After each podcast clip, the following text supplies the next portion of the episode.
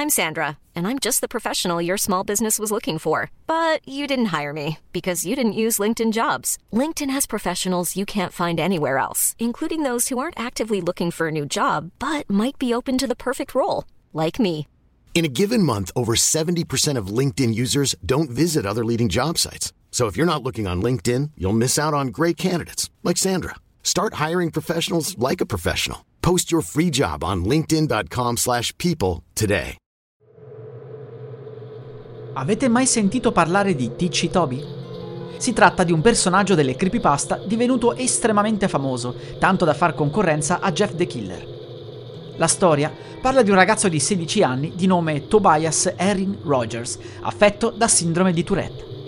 I ragazzi lo chiamavano Ticci Toby per prenderlo in giro, e lo facevano arrabbiare talmente tanto che le assurde reazioni del ragazzo lo portarono a farsi espellere da scuola.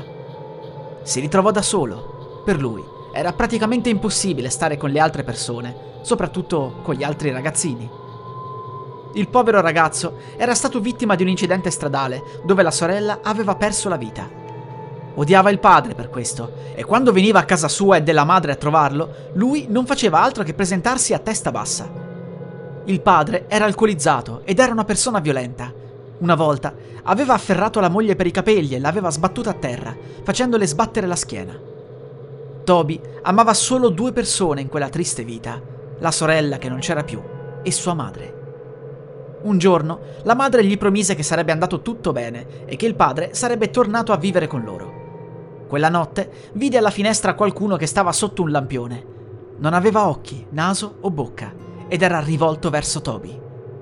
Tutto diventò buio. Toby, dal mattino seguente, si sentì diverso.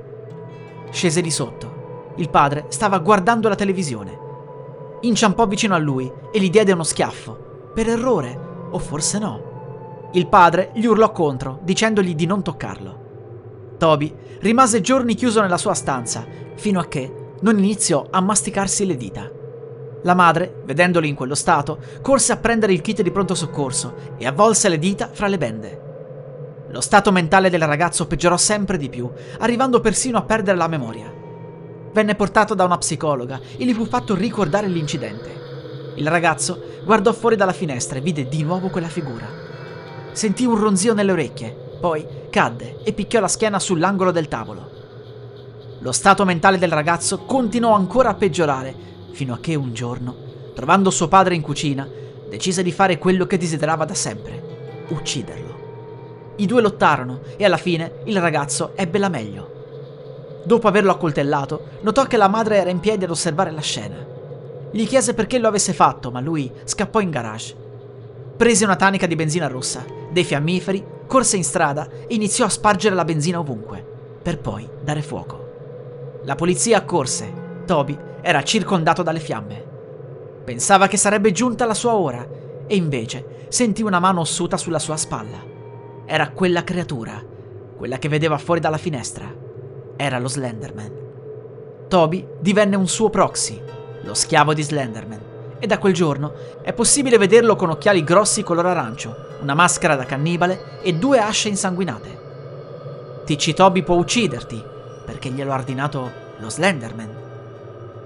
E questo è il riassunto della storia, che invito però a leggere per intero, dato che la creepypasta merita.